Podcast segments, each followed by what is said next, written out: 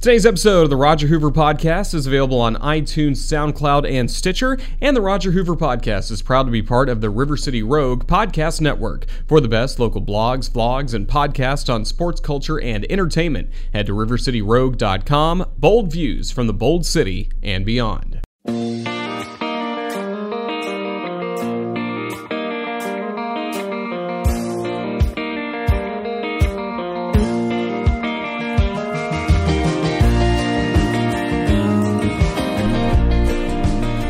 Everybody. I'm Roger Hoover, and welcome to this episode of the Roger Hoover Podcast. Recording this on Tuesday, August 1st, 2017. On the road, we're in Biloxi, Mississippi, here in the visiting radio booth at MGM Park, where tonight the Jumbo Shrimp will continue their series with the Biloxi Shuckers. But hope you're doing well, and a very short gap in between podcast episodes. Hope you check out the episode I released on Friday, my conversation with the director of broadcasting for Alabama Hockey and their play by play broadcaster, Kendall Grayson. But recorded this interview just a few moments ago with Brittany Wagner, who is one of the stars stars of Last Chance U, the very popular Netflix series that just launched its second season, taking an inside look at East Mississippi Community College and the football program there, one of the best junior college programs in the entire country.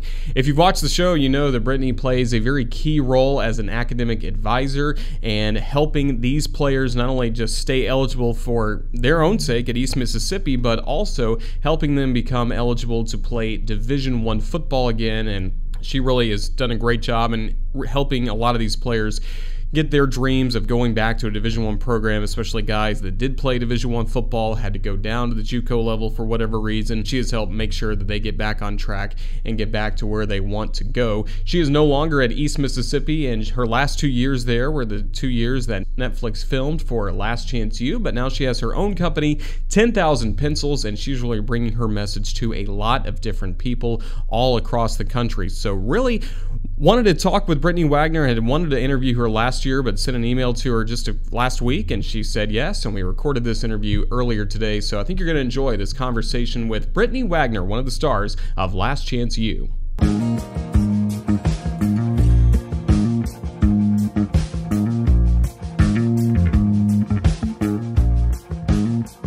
I couldn't help but notice watching season two of Last Chance U, every time they showed you at your desk, I always saw my alma mater, the University of Tennessee, a couple of cards right there. Uh, even saw like a Derek Dooley picture uh, that was on your wall as well. What can you tell me about your relationship with Tennessee through the years?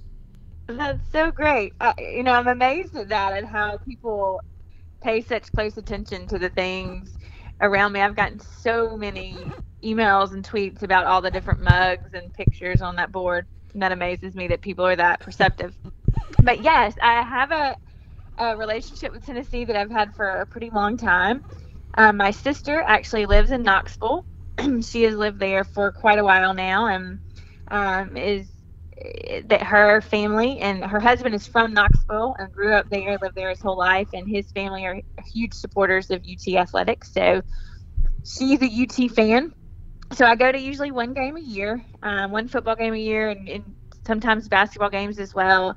They go to everything, even you know softball and um, some of the some of the other sports.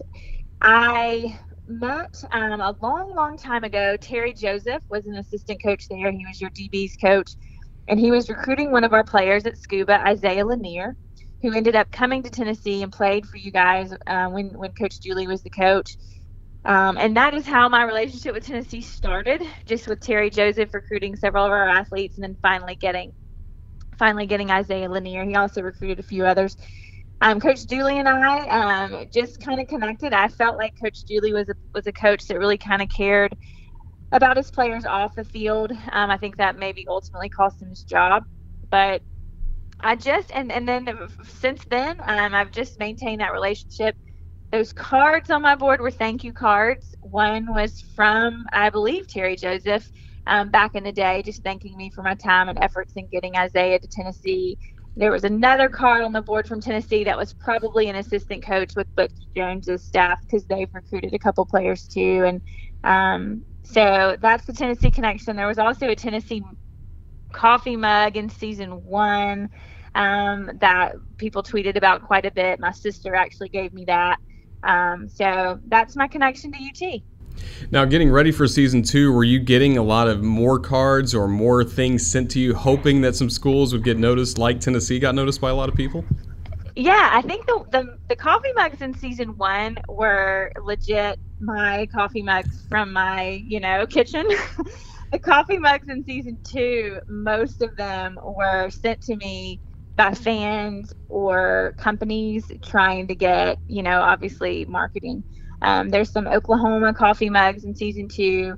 Um, those were sent by some fans of the show that I actually became friends with, um, the Freemans and they uh, actually came to Scooba to meet me, and I just became friends with them, and they sent me those mugs. Um, their Mississippi State mug, obviously that's my alma mater, so there's several of those in the show. Those are those are mine, um, but most of the other ones in season two were sent to me by fans. Well, and what can you tell us about your journey? First of all, where did you grow up, and how did you start to work in athletics? I grew up in Clinton, Mississippi, which is a suburb of Jackson, Mississippi. I lived there my whole life. I um, went to Clinton High School, um, which is most recently known for Cam Akers, um, the top football player in the country last year that ended up at Florida State. And um, I I started out at Samford University in Birmingham, Alabama. I went there a year and a half, and decided that when more people went to the library on Saturdays than football games, it was not the place for me. So I transferred to Mississippi State um, how I ended up in athletics, obviously, honestly, I had no clue what I wanted to do, um, and I think that is so. You know, and I think that is that is the norm for college students, and we as adults want to force them to know and make a decision, and we we act like it's this awakening that they should have. You know, when they're when they're on their way to college, they should just know what they want to do, and I went through two years of college undecided as an undecided major. I had no clue what I wanted to do, none whatsoever. Um, the time came for me to pick my major, and I honestly, math was my weakest subject. I hated it, and I just did not want to take any more math than I had to take. And I flipped through the catalog at Mississippi State, and I found the major with the least amount of math required, and that was sports communication. I looked at the other classes that I would have to take in that major. I read a little bit about the major and just thought, okay, you know, this looks interesting to me. These classes look interesting to me. And so that's what I majored in. And I think, you know, I always had a love for sports and I, I always talked a lot. So the two kind of went hand in hand. But I, I, didn't, I didn't know. And, and even going through the major, I don't think I really knew. I knew that I liked that and I liked my classes and I, but I, I never really knew what exactly it was I wanted to do until I got a graduate assistantship at Mississippi State. Um, I was going to graduate school and needed it paid for. And I just went in and said, Hey, I need a graduate assistantship. And they said, There's one left. It's in the athletic academic office. I had no clue what that was. I had no clue that there were teams of people helping athletes with their academics. Didn't know that existed um, I took that assistantship, and it was during that time as a graduate student that I realized, you know, this is this is what I'm supposed to be doing. This is where I feel at home, and I I, I can do this. I'll be good at this. Um, and so, you know, I was probably 20, I don't know, 22 years old when I when I came to that realization. And honestly, I think that's probably normal for most college students today. And then you got to work at Mississippi State and got to work with those athletes at a Division One level. How'd you end up at East Mississippi at JUCO? I worked at Mississippi State um, for as a student worker, as a graduate assistant, and then full time. Also had some stops at some other colleges along the way. And then um, East Mississippi had an athlete. They were they before they hired Buddy Stephens. They were they had won four games. They were a terrible program. They had no Division One players. Um, they were just awful. And they hired Coach Stephens in that first recruiting class. They signed three pretty big time players in his first recruiting class, one of which was Randall Mackey. He was a Louisiana State High School Player of the Year. He had been recruited by everybody out of high school and had signed with Ole Miss, and was inel- and basically was ineligible, did not qualify. So he came to Scooba, was with, with was with EMCC for one year, and was not doing well. Um, he was flunking out. No one could kind of handle him. And the president at East Mississippi at the time, who was really putting forth a lot of money and a lot of energy in athletics, started looking into how do division one programs handle these situations? You know how, how did division one programs keep players eligible? And he and he realized through some phone calls to some athletic directors that, that they have entire departments you know managing these athletes. And so it was at that time that they called mississippi state and they were looking for someone to come to scooba and start an academic program. Um, and then that's how the conversation started. And, and next thing i knew i was I was sitting in an office with a with a desk and a computer and a phone, and that was about it. Um, building a program at East Mississippi. Well, was it much of a culture shock for you going there compared to you know Mississippi State, where you mentioned there was a whole office, a lot of different people that were able to help out, specifically you know the individual sports and for football, I imagine three or four people at least helping out all these athletes. But then you get there, and uh, you know I'm someone I went to school at Tennessee, then worked for a Division three, Division two program in broadcasting, and I just saw just how different things were at those levels. Was it tough for you getting in that environment where now you know the work of almost 20 people is all on you? It was it was in that I was starting it from scratch. And there was nobody there was nobody there that even knew what my job was. I mean, I think you know, I don't even I think every everyone from the president down they they had no idea what my job was or what it was they had really hired me to do. And so there was no support. I mean, there's no one to when you had a question or you needed, you know, to bounce something off of someone, there was no one there to do that and I was literally just building everything from scratch. And and that was that was a culture shock because you're coming from a very well established you know program where systems and procedures and policies are in place and there's a there's a huge support system around you to to ask questions to or bounce ideas off of. And so that was a culture shock. At the same time you know i really having worked at several different levels i really believe that there are the same problems everywhere whether you have a multi-million dollar program or a you know program that's running on a shoestring budget i think everyone has the same problems. It's just different faces. You know i think we all have have athletes that are harder to deal with. I think we all have um, you know feel like we're not doing a good enough job or feel like we don't have enough resources. I mean i can remember feeling at mississippi state like we were behind the eight ball and we didn't have enough resources and we didn't have enough help and we didn't have enough staff members and you know complaining a lot at Mississippi State about what we didn't have in comparison to the rest of the SEC, you know, and then you get to a place like Scooba and you realize how much you actually did have, you know, when you when working in the SEC. And then what was it like uh, those early years while you were in Scooba as your program starts to get in place, but also the football program gets in place as well, able to help some kids go on to some major uh, D1 opportunities and then eventually winning national championships?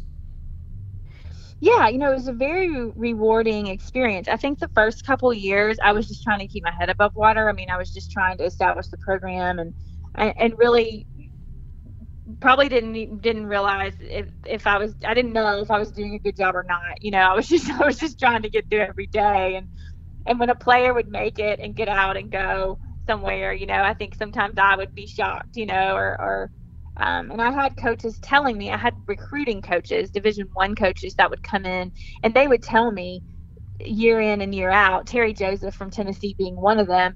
You know, he would say, Brittany, I see, I see junior college transcripts all the time. We recruit junior colleges all over the country, and I'm telling you that you have the best transcripts I've ever seen. You're doing a very good job. And, you know, it took coaches like him and, and other coaches kind of give telling me that to really start to give me the confidence that I was doing a good job and that I, that I was good at it and, and that we were doing something special at East Mississippi that other junior colleges weren't doing. Um, so it was good to get the reassurance from those coaches. I think that first national championship in 2011 you know, really kind of sealed the deal for me. Um, I can remember sitting on that field after we won that championship. We were playing in Arizona and just crying because I just felt like we had all done it, you know, when no one else thought that we would be able to, we had done it. And, and that's such a good feeling. And even though I wasn't playing in the game or coaching the game, you know, I did feel like I had had a part in, I felt, I think more so with that first national championship I really did feel like I had helped get us to that point and and and help win that game and you know in some way. Um, and then obviously when you just keep winning them, you know, I think you do lose some appreciation for those moments. Um, you know, I've heard Coach Saban speak and say that as well, that the winning just becomes less and less special and the losing becomes harder and harder. And I think that's true when you're with a program um, like that. And that's unfortunate because those those moments of of those big wins, I do think should should really fuel you up. And of course, you're able to win the national championships. Anytime you do something like that, you're going to get more attention on a national level. And when did you first notice that East Mississippi was starting to attract more attention and what eventually led to Netflix coming in and starting Last Chance U?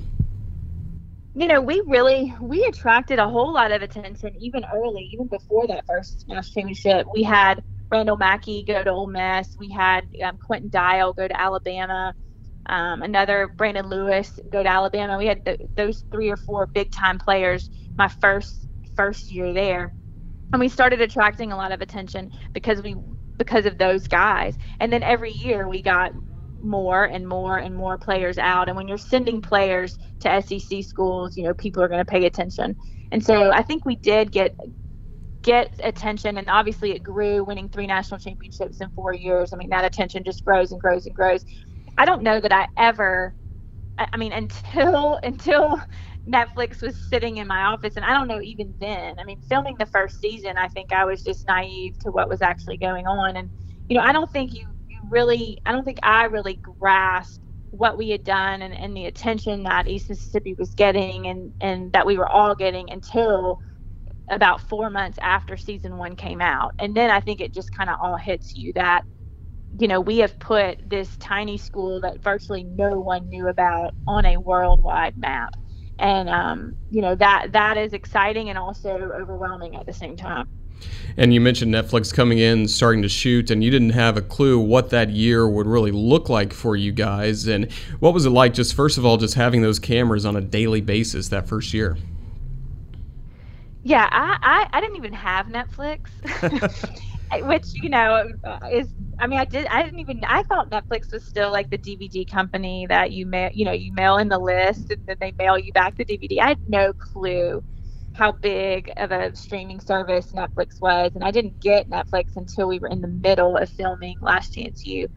Um, you know, that first year, honestly, I was so naive to what was to the to the to the scope of what we were doing. I thought, you know, this is going to be a um, you know a, a, little show about football about Mississippi on Netflix, and and and some people will watch it. I mean, I honestly thought like, okay, SEC fans will watch it, you know, maybe because they've had players come out of there, but I I didn't think for one second that it would be as huge of a show as it was.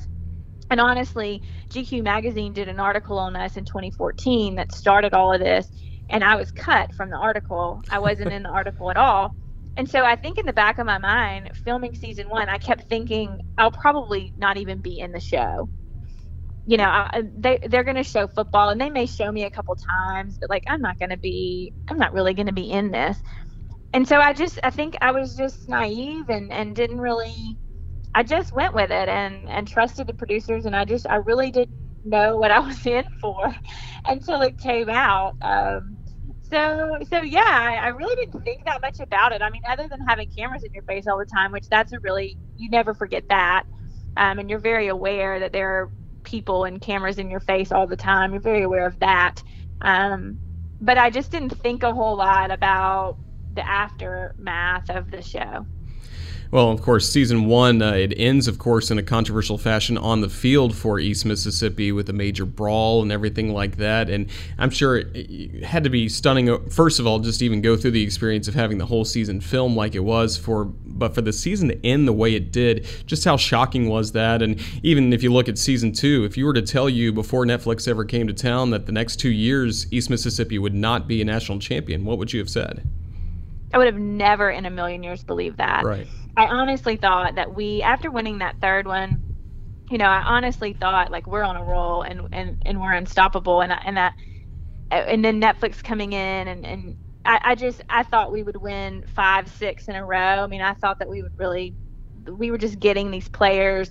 We had some very high profile, good players on that team, and you know, you just kept getting them and kept getting them, and I just thought, there's no way, like no one's going to be able to knock us off. And and honestly, I don't know that anyone would have been able to knock us off Um, I think you know I think the NJCAA knocked us off, but but yeah, ending this season like that, I mean, it was heartbreaking. It was heartbreaking for all of us um, for for a lot of reasons. I mean, for one, in, in that you really want to win a national championship, but for me, it wasn't even about the the win and uh, you know the winning. It was more about what it what it did to our players, what it did to them emotionally, what it did to them even in a football sense, even for their futures. I mean, it cost a lot of guys scholarships. It cost a lot of guys scholarships at a, at a they you know a lot of those players would have gone to a higher level had that not happened. And, and maybe they got scholarships but they but they got scholarships at a much lower level than they would have had none of that happened. And it, you know and honestly it probably cost us two national championships um, uh, certainly the year that it happened. And then i think this past season i think we probably would have won another one had we not lost that first game to jones. And that was because of the fight. So you know, I think it, it set us back two years, and I don't know. I don't know now if if they'll recover. Um, so, yeah, that fight was probably um, the probably honestly has become the biggest moment in East Mississippi football.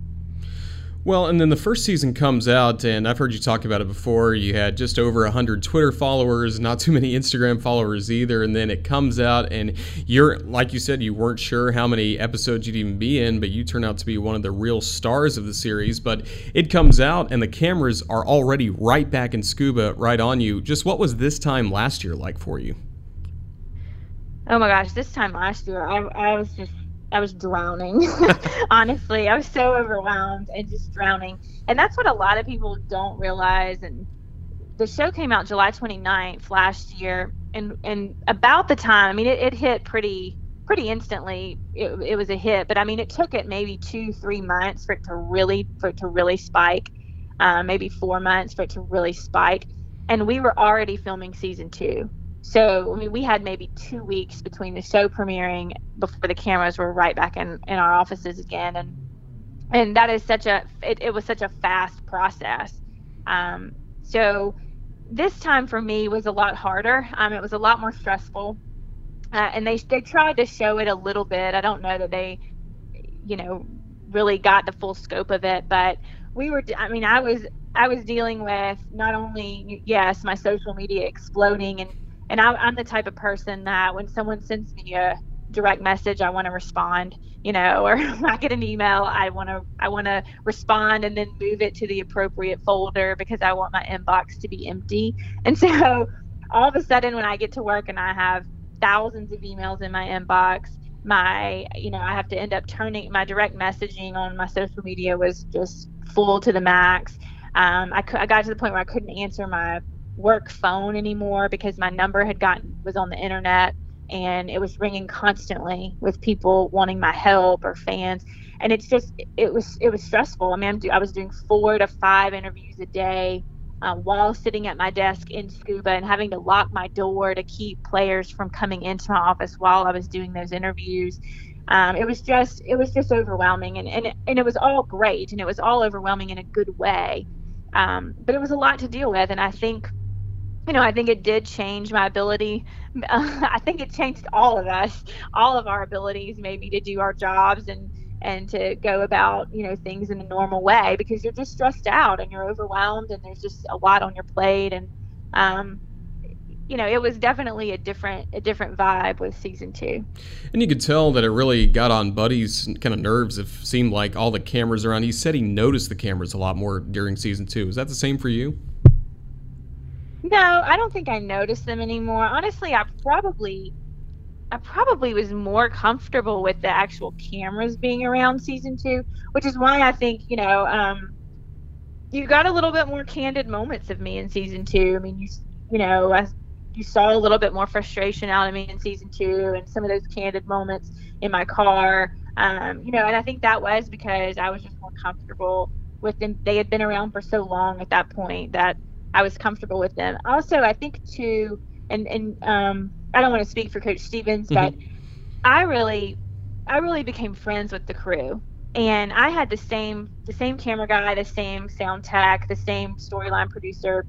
I had four people that I, had been with me from the beginning, and they were the same people, and and, and I knew them. You know, I mean, I knew them. I knew where they were from. I knew their girlfriends. I knew their families. I I, I knew them and they knew me and they knew Kennedy and they knew my routine and they knew my personality and my moods and they could read me and and we were like a family. The the crew that was in my office every day, they were like my brothers. I mean, they we were like a family. And so uh, you know, I I respected them and the job that they were there to do and I, you know, I, I, just, I just, I was comfortable around them, and I never in a million years would have prohibited them from doing a good job, from doing their job.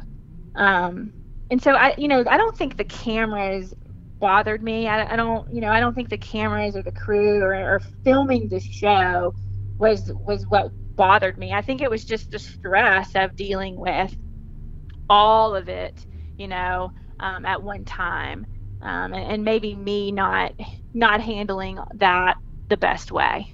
And you talk about juggling all the different things, and uh, one of the parts of your job as well. You mentioned um, talking about your relationship with Terry Joseph before, but you're constantly talking to assistant coaches, um, Division One academic counselors, and recruiters from schools at all different levels. How do you try to manage all of that along with the responsibilities you have at East Mississippi, or you did have?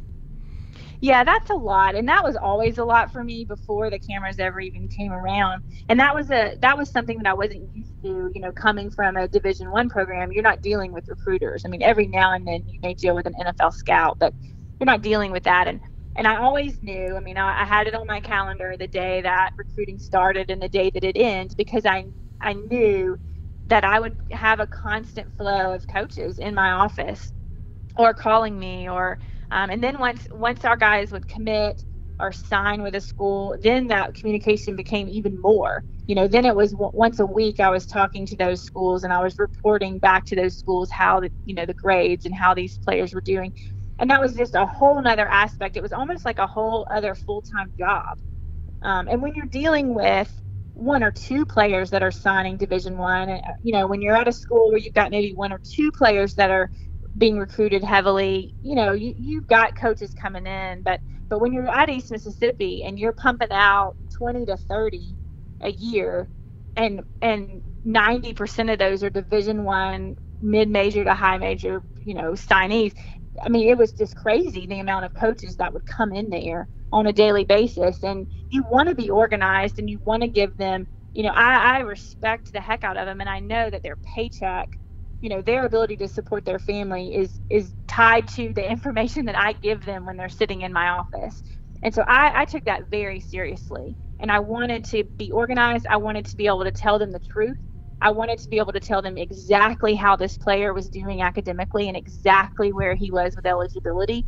And so I put a lot of pressure on myself to make sure that I knew that information and that it was accurate and that I was um, giving my best to those coaches when they came in my office because I, I you know I know how important that process is to those the, those coaches in those schools.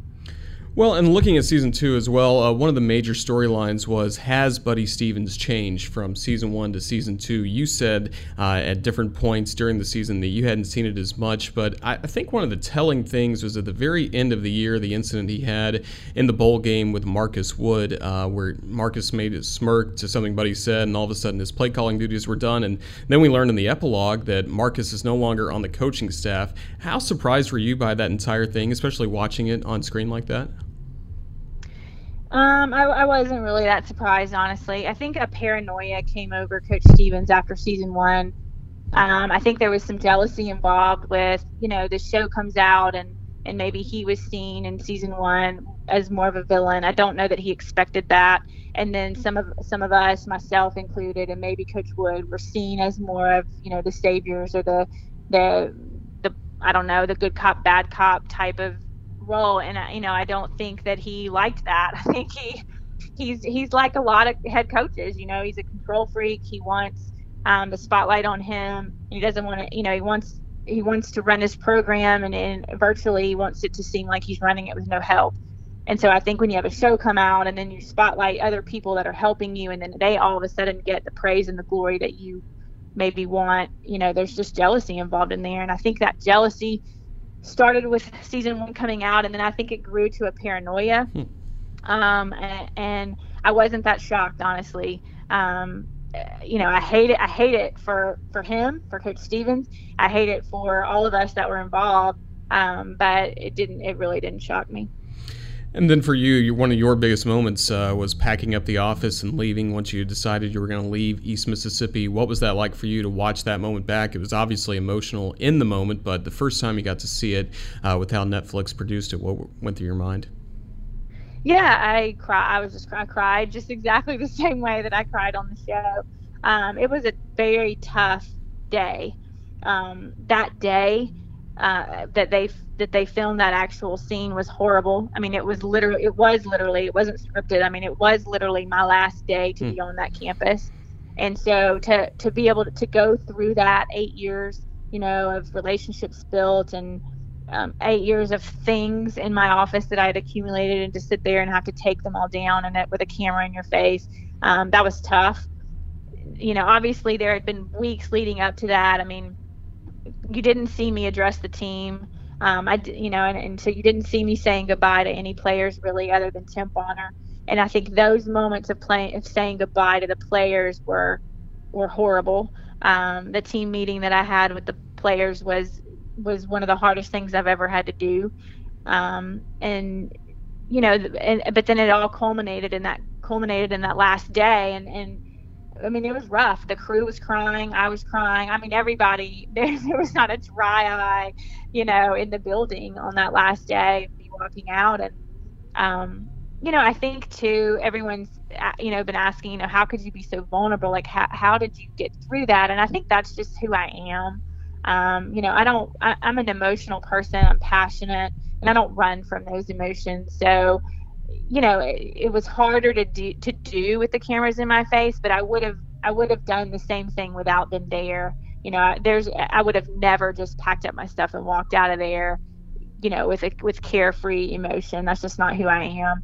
Um, so it was a tough day, and it is tough to watch it back. I've watched it several times now, and um, it's tough. It's tough to see it, and um, I kind of relive it over and over again every time I watch it.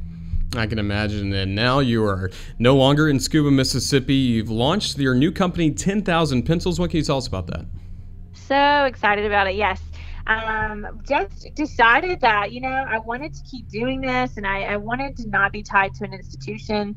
Um, I had so many people reaching out for me, asking me for help, and I just decided that I could help them. So I've started this new company where we um, can be hired by school districts or by colleges. Um, we can work with high school, junior college, or university level um, athletes or staff members. Um, I've been hired by several. There was a rumor that came out earlier in the week that I was moving that. to Michigan. I am not moving to Michigan, but a Detroit, Michigan school district has hired me through 10,000 Pencils um, to come in and train their counselors that they already have, to train some of their faculty, and just to work with their staff on how to deal with some of these inner city, lower socioeconomic students. Um, and, and that's the kind of stuff that we're going to do with 10,000 Pencils. It's twofold. We can train counselors and staff members on how to handle um, these types of kids, and we can also be hired to work with the athletes one on one. So if a high school program has maybe two players on their team that are high, you know, that are Division One players, and those players are going to need a little extra management, extra help, they can hire me directly to work with those two players. Same with junior colleges, same with universities. Um, and then the third component of 10,000 Pencils is something that I was doing anyway, and that's just speaking engagements. Um, I mean, I've been hired by people all over the country to come in and just do speaking engagements, and, and I love doing those because I get to meet meet the fans on the ground, and um, that's always fun. Well, very good. Well, the last thing before I let you go, I saw you in season two going to a lot of different college football games, and I'm sure with so many players that you've had, they're now in Division One programs or other schools, or even in the NFL. In a lot of cases, do you have to really carefully plan out your fall in terms of the different football games you're going to be going to? I do. Last year, I planned it out like to a T. Um, I planned it out, and I mean, I pretty much stuck to it. I, I wavered a little bit on a few games and changed my plans, but I I did plan it out. I had so many players playing at high level, and and if I don't catch them playing, you know, they come they get their feelings hurt. um, I have not sat down and done that this year, which I, it's late, and I need to hurry up and do that. But um, yeah, that'll be my plan again is to just go out. I'd love to see these guys, um, you know, in their uniforms and playing at that level on that stage. And um, I love seeing them after the game and the big smiles on their faces, or when they get that tackle in that game and the crowd goes wild. I mean, I'm jumping up and down and going crazy. So those are kind of the rewarding moments for me is just to see them succeeding at what they living out their dreams. Um, so I try to make as many of those as I can because it really does kind of fill me up. Very cool. And last thing, where can people connect with you online? Well, obviously Twitter and Instagram are pretty hot right now. um, my my handles for both of those are the same, and it's Brittany underscore MS Girl. Um, and then I have a website, BrittanyWagner.com. That website, there's also 10,000pencils.com, but they link together. So um, most people, it's easier to remember the Brittany Wagner, but BrittanyWagner.com, and that's um, I've got a blog on there that I'll be blogging um, about once a week on just different things that I'm doing or different opinions that I have on things that are happening in college athletics. And then also there's a speaking engagement schedule on there, and, and um, then how I can be hired. Um, you can email me through the website or interest in hiring me to work with programs. You can do that through the website as well. Very good. Well, Brittany, thank you for joining me. Thank you so much for having me.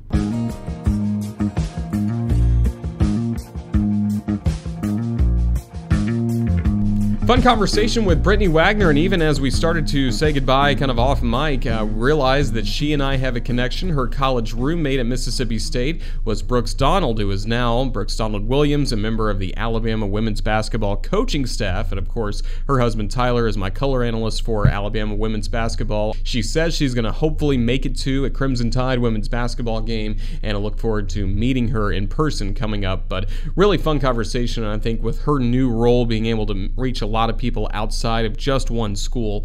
I think she's really going to make a difference, and it, it's incredible that Netflix can ha- give someone like her a much larger platform to really achieve her dreams and now reach many more people. Well, the Jumbo Shrimp only have about a month left. This is the last full month of baseball that we get to play during the month of August, and then everything comes to a close on Labor Day weekend. And the Jumbo Shrimp have some work to do to try and win the second half. Now they're a game back of Pensacola with only 33 games left to go, so who knows what the next few weeks will look like and whether or not playoff baseball will return to Jacksonville. But it's always kind of a time of transition, getting some things ready for the offseason, some of the work I'll do at different spots around the South, and it's always a fun time. This is going to be a really good close to the season. What a fun first year it's been for Jacksonville Jumbo Shrimp Baseball. That's going to wrap up this episode of the podcast. I teased the last one saying we have some major league guests on the way, but wanted to make sure I went ahead and released this interview with Brittany Wagner today. But coming up, some really great guests, especially the next guest. Jack McKeon, he and I recorded a really fun interview a few weeks ago in Jacksonville, and I should release that early next week. So that'll be the next time we have another episode of the Roger Hoover podcast. But I thank all of you for hitting subscribe, also rating and reviewing the podcast as well on iTunes. That always helps. And until next time, play the waltz, Roy. I remember the night and the Tennessee waltz. Only you know how much I have lost. I lost my little darling the night they were playing that beautiful tenor.